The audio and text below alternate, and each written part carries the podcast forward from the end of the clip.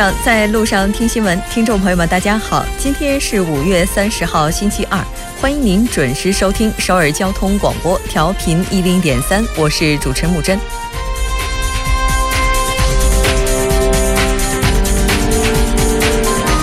受地方政府搬迁带来的土地需求增加等因素影响，今天韩国发布的平均公告地价有所上涨，高出去年百分之三五点三四。土地、房屋对于大部分东方人来说是安稳的前提，地价上涨，有人欢喜，自然也有人愁。面对家庭负债居高不下的现状，地价上涨又让多少人离梦想中的安稳远了一步？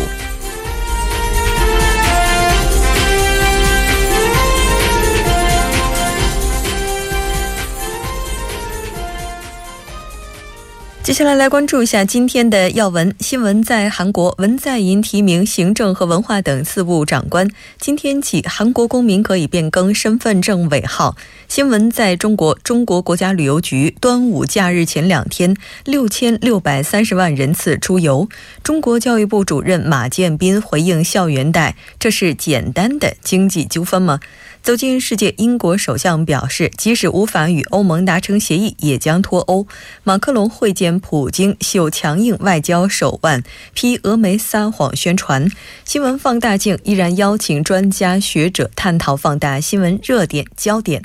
那今天的主题是萨德之后，韩中关系能否改善？从每周一到周五晚六点，了解最新动态，锁定调频一零点三新闻在路上。稍后是广告时间，广告过后为您带来今天的新闻在韩国。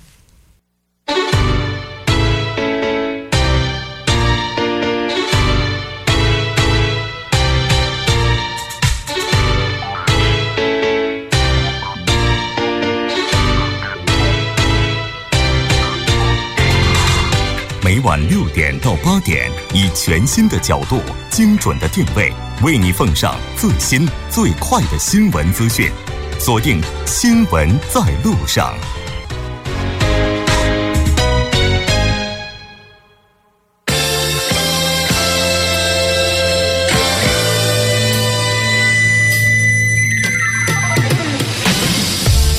新闻在韩国，带您快速了解当天主要的韩国资讯。接下来，我们就连线本台特邀记者周玉涵。玉涵，你好。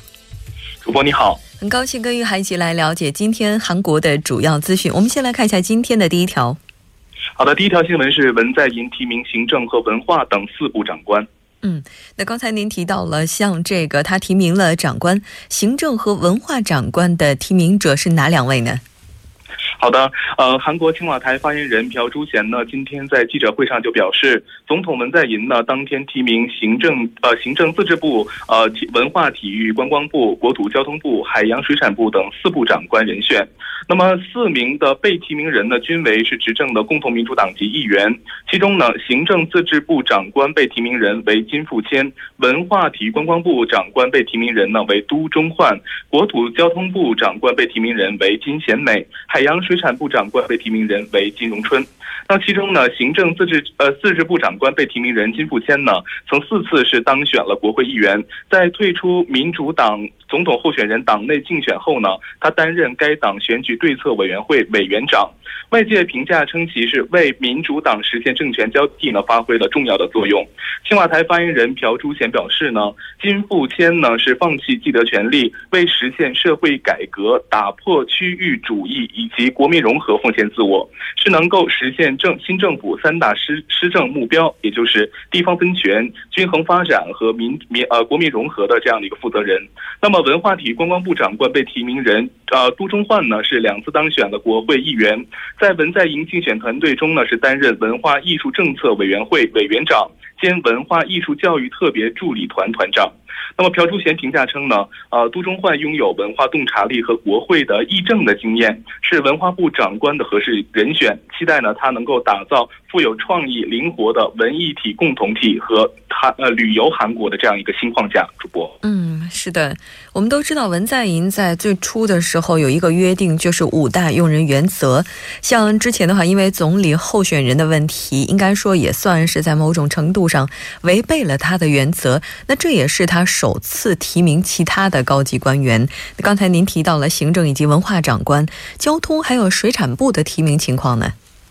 呃，那么国土交通部长官被提名人金贤美呢，是曾经三次的当当选国会议员，是国会预算决策委员会首位女性委员长。那么她在文在寅竞选竞选团队中呢，是担任广播内容本部共同本部长。那么朴珠贤表示呢，呃，金贤美作为是国土部的首位女性长官，将大力解决普通市民、新婚夫妇、青年的居住问题，推动城市再生政呃新政取得成功，并大力改造创造这样的一个。工作岗位等解决国土部的主要课题。那么，海洋水产部长官被提名人金荣春呢，是三次当选了国会议员。那么目前呢，是担任国会农林畜产食品海呃海洋水产委员会的委员长。那么他在文在寅的竞选团团队当中呢，是担任着呃农林海洋政策委员会委员长的一个职务。那么朴珠贤表示呢，金荣春是拯救陷入危机的海运产业，保护日渐衰落的水产业。实现呃实施岁月号、呃世月号沉船事故调查等海水主要课题的最合适的人选。这是首任总理人呃，那么这是首任总理人选李洛渊等被曝虚报户籍、违背文在寅制定的用人原则之后呢，文在寅首次是提名其他的高级官员。那么在前一天呢，文在寅重申将遵守这样的用人五大原则。那么就此前。被提名呃被提名出实现啊不达标请问题请求国民和在野党进行谅解，那么预计文在寅政府的内阁工作呢会提速。嗯，是的，那也希望他们能够比较顺利的通过听证吧，因为毕竟被提名的话只是第一阶段，当然听证的话这个过程的话不仅仅是对他们个人的一个考验了，也希望组阁工作能够尽早尽早的走上正轨。再来看一下今天的下一条。好，下一条是今天起呢，韩国公民可以变更身身份证的尾号。嗯，那这条消息之前我们也介绍过，就在信息时代，有很多人的个人信息可能已经泄露了，需要去变更自己的身份证号码。当然了，这在之前是完全不可想象的。那当然，如果您听到这条消息，并且想要去变更的话，我们应该要遵守怎么样的一个顺序呢？呃，是的。那么，据韩国行政自治部今天的消息呢，那么当天在政府首尔办公大楼呢是举行了这个呃公民的身份证号变更启动的仪式。那么，公民身份证变更委员会呢是参加了本次的活动，这标志着韩国公民的身份证变更号码呢呃变更呢是呃业务是正式启动了。那么，对于此前因身份证号码泄露而遭到呃生命、人身、财产和性暴力等威胁的公民呢，是可以通过此业务呢是更换身份证号码。那么申请人呢是需要向意面和动居民中心递交受害人证明资料，包括呢信息的泄露告知书、诊断书、处方药的证明和金融交易明细等内容。那么随后呢，所辖的市、郡和区呢将统一向行政部下属的身份证号码变更委员会呢进行通报。那么委员会的审理呢最长是长达是六个月，并将在该期间内呢告知申请人最终的结果。若获准变更呢，申请人可以改变十三位身份证号码中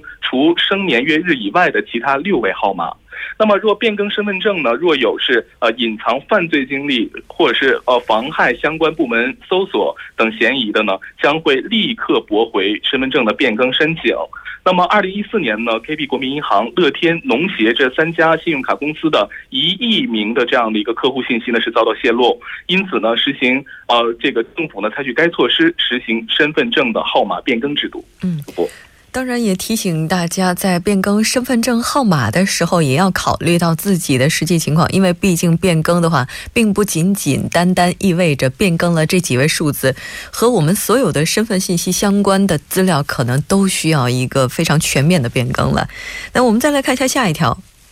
下一条是韩造船运海运企业呢是重组收尾，银行不良贷款率下降。嗯，那今年一季度韩国的不良贷款率情况怎么样呢？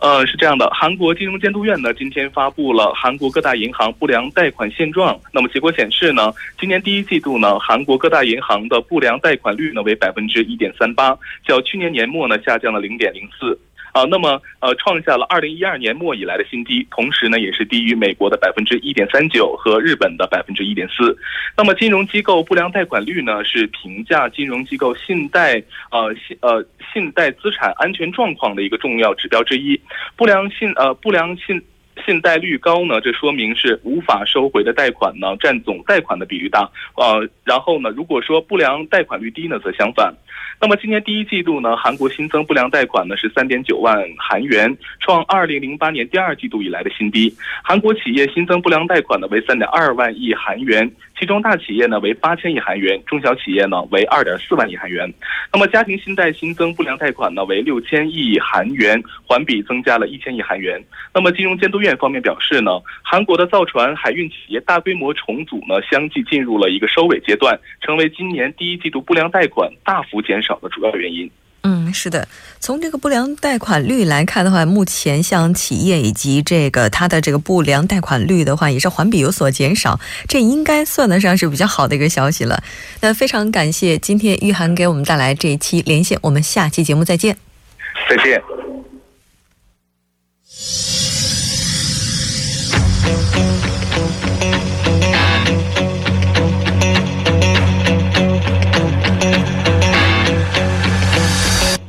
现在收听的是《新闻在路上》。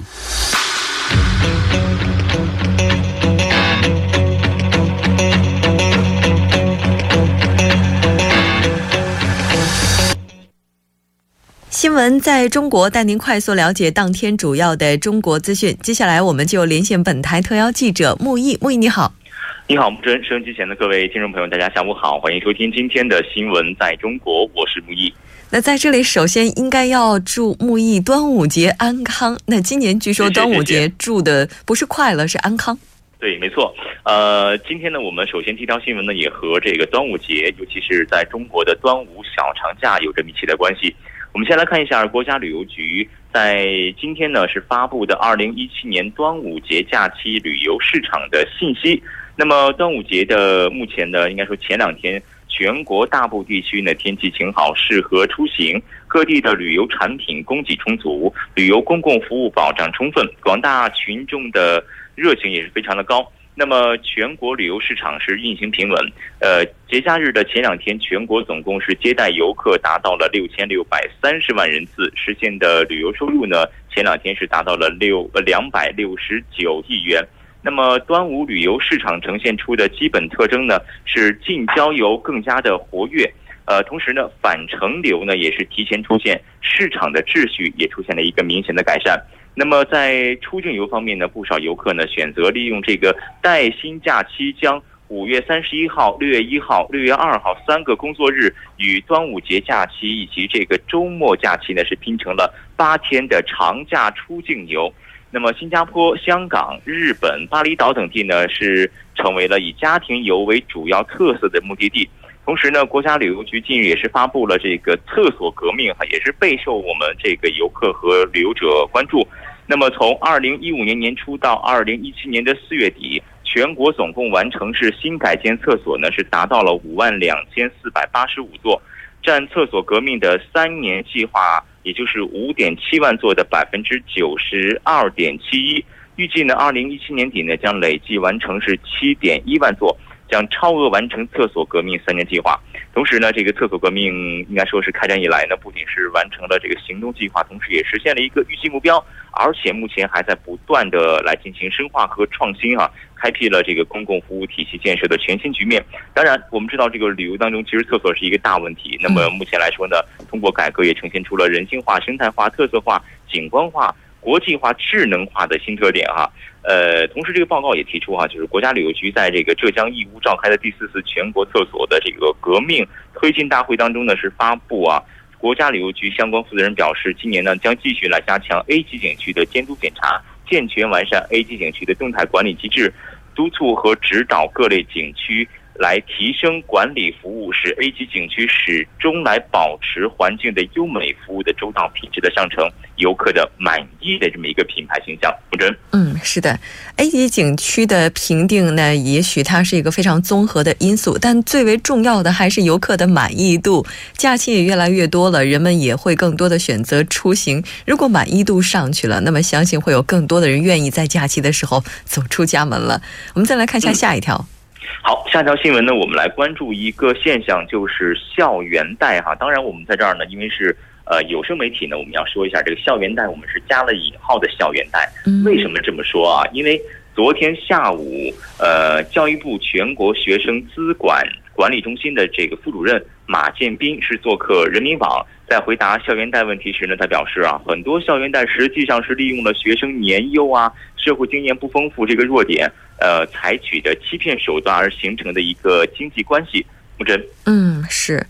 你像这个校园贷的话，那刚才您也简单的介绍了一下，官方是怎么样定义的呢？嗯，刚刚我们说到说这个校园贷是加引号的哈，那最近一段时间呢，媒体把这种行为呢称为是校园贷，实际上这个词并不是一个专用术语，因为任何金融机构、任何的金融产品都没有这种专门为校园来开发的，就好比我们从来没有听说过任何一款理财产品它是针对学生发送的，对不对？那么实际上呢，有一些这个网络平台，有一些民间的借贷机构，针对在校学生进行贷款啊，这个媒体在。报道它的时候，就像我们说的，是加热引号的，并不是呢，呃，随意的把它作为一种常规产品来进行描述。但同时呢，呃，马新民主任也说啊，虽然这个经过我们的调研，申请校园贷的学生的比例应该说现在是非常低了，但是影响是非常恶劣的，性质是非常严重的，应该引起我们的重视。因为这个问题啊，轻则会影响学生在学校的学习，那重则呢会影响他的一生。我们之前从媒体上看到过啊，比如说某大学生，尤其是女大学生啊，申请这个校园贷，贷了几万块钱，结果最后背了几十万的债务，无奈怎么办呢？上楼自杀了。那么校园贷对这样的家庭也造成了一个非常重的经济、心理等等方面的这种沉重负担啊，尤其是家庭困难的学生家庭呢，它的危害是非常非常大的。呃，马建斌同时还说啊，说这个他表示。呃，现在银监会、教育部、人社部呢，都在研究相关的规范文件，来杜绝此类现象的发生。木真，嗯，是的，像这个校园贷的话，我们可以简单的把它理解为校园的这种非法的，或者是说，当然它可能会套着合法的外衣的一种高利贷的形式。那如果我们再深究它本质的话，它是简单的经济纠纷吗？应该不是吧？对，因为前文我们说到过，它涉及是一个非法的这种产品吧，哈。那么马新民主任也是提到了说，表面上看哈，好像是因为借贷之间引起的债权人和债务人之间的经济纠纷，但是呢，应该透过现象看本质。几千块钱短短两年就变成了三万块钱这种情况，正确吗？那么一两万块钱两年两三年之后就变成了十几万，这是简单的经济纠纷吗？白建明说：“从目前的调研的情况来看呢，之所以会出现这样的情况，是因为这些公司在放贷时呢，是采取了一些欺骗和敲诈的手段。学生贷一万块钱，实际上呢是给这个五千或八千，同时呢约定还款日期，如果超了一天，你要收百分之多少的这个违约金；如果再超过多少天之后呢，就要收多少的钱的违约金。那这种情况呢，如果说学生违约了，打一个催款电话，可能要跟你要两百块钱，甚至会派人上来专门催债呀。”啊，要求你负担他的这个路费啊、住宿费、补贴费等等等等。你说没有这个正常收入的学生，面对这样的情况，他可能就不再是一个简单的经济行为了，可能就是涉嫌，比如说违法犯罪，甚至刑事案件了。同时啊，马建斌还表示，这实际上呢，就是利用了学生年幼无知、社会经验不丰富的特点，或者说这个就是欺骗，哎，说白了就是欺骗。然后呢，通过威胁和这个语言的恐吓。逼着孩子借新还旧，照此下去，这就是一个永远填不上的无底洞啊！嗯，是的。对于这些在校的学生来讲的话，也许因为社会经验不够丰富，短期之内可能会出现财政上的一些紧缺。也希望大家能够警惕天上掉下来的馅儿饼，因为挑天上掉下来这馅儿饼哈，砸到地上肯定是个坑。非常感谢木易给我们带来这一期连线，我们下期节目再见。再会。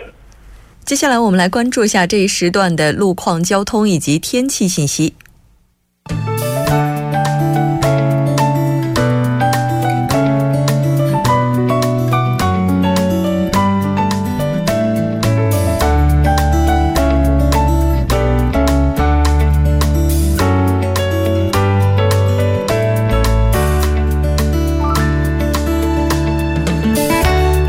晚上好，今天是星期二，这里是由影月为大家带来今天的首尔市交通及天气情况。那现在是晚间六点二十分，在这里一一给大家播报下目前发生的交通事故。那首先是在盆塘水西路青潭大桥方向水西到探川一桥的下位车道呢，目前有追尾事故。那现在也有工作人员正在处理当中，还望您参考路段安全驾驶。此外，在东部干线路圣水 JC 方向城东 JC 到圣水 JC 的一车道同样有交通追尾事故，在这里还是提醒后续车辆望您提前变道。此外，同样是在喜建亭路的文化村公寓到内部循环路洪恩交叉路进入口方向的一车道，同样有交通追尾的事故，还望您参考区间小心驾驶。在三阳路国立四幺九墓地入口到清县槟榔前的二车道，那之前进行的施工作业呢，目前已经完成，交通恢复正常。最后，我们再看一下，在奥林匹克大道金浦方向圣水大桥到东湖大桥的下位车道呢，同样有追尾事故。那目前呢，虽然已经得到处理，但受其影响，后续交通从蚕石大桥开始停滞不前。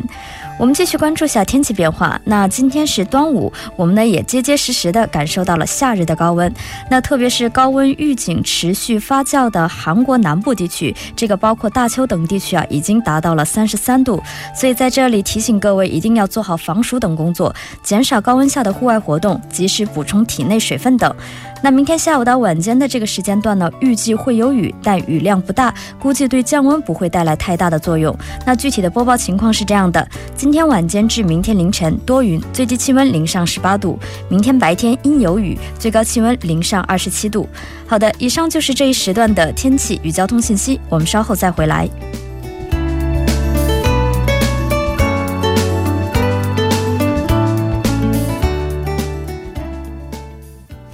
现在时刻是六点二十二分，这里是正在为您直播的 TBS EFM 调频一零点三新闻在路上。接下来就要为您带来我们今天的听首尔栏目。当然，首先还是要有请栏目嘉宾金勇金小编，你好。好，大家好，主持人好。那很高兴跟金小编一起来了解今天首尔市的一些要闻。先来看一下第一条。好，第一条消息呢是首尔市呢为中文旅游翻译向导提供工作岗位。嗯，我们都知道啊，自从那个中韩关系有点僵持之后呢，呃，给在韩国的中国的旅游翻译带来了很大的冲击。是的，嗯，首尔市呢，呃，首尔市政府呢三十号就表示，将为受萨德呃这个措施冲击的这些向导们提供两百个公共的岗位。三十一号呢下午是十五下个月的十五号呢开始开放这些申请。然后据了解啊，就是上个月，呃，面向居住在首尔市的五千零五十四名中文旅游翻译向导进行一个调查，结果显示啊，由于中国游客的锐减，百分之二十五的受访者是离职了，然后呢，百分之十八呢不得不选择了重新返回到中国这样的状态。嗯，是，你像这个中文导游为他们提供工作岗位的话，那其实从长远来讲的话，有助于保存这一批人才的。对，其实提供这个帮助呢，一方面是可以保障丰富的人才的储备，嗯，另一方面呢是为游客提供了主要景点的翻译服务，还能够提高这个游客对首尔游的这个满意度呢。嗯，据说呢，首尔市呢将于下个月三十号公布拟聘用人员名单，然后合格者呢将在七月份接受专门的培训，然后呃分配到比如说国乐堂。还有首尔路七零幺七，就是刚前段时间刚开放的哈，嗯，然后还有就是圣水洞等地进行实习练习。嗯，确实，也许短期之内受到一些外部因素影响，这个行业暂时可能会比较冷清，但是从长远来讲的话，确实需要一直不断的保持一定的人员数，这样的话，等到未来的话才不会出现人员紧缺。嗯，我们再来看一下下一条。好，我们都知道交通事故是频发的一个死死亡率非常高的一个。这个案件对吧？嗯，这首尔市呢就计划利用最高的一个最新科技，然后搜集交通事故发生的要素，然后分析呢这些因素之后呢进行提前的预防。哦，大数据。对，通过大数据分析。然后据了解啊，这是和那个 LG 通信公司合作的，然后在市内的五十二台出租车里面进行安装一个叫做 ADAS 的一个装备。嗯，通过这个设备呢，可以检测到你的车辆是否脱离了你正常的行驶路线。嗯，然后呢，或者是有没有行人突然出现。然后在发生那个车辆碰撞提前会进行警报，同时在发生事故之后呢，当对当时的信息进行记录，比如说你当时出事故的位置啊，或者是时间等信息。嗯，然后呢，他们这个系统呢是每三个月进行一次回收调整，然后通过这个大数据分析啊，就会提给出一个最合理的这个预测和解决的交通事故的方案。嗯，是你像每天就是来来回回走江边北路的时候，都能够看到当天应该说前一天吧，交通事故的一些件数，包括受伤的人数，还有死亡人数，看到的时候都会觉得非常的痛心哈。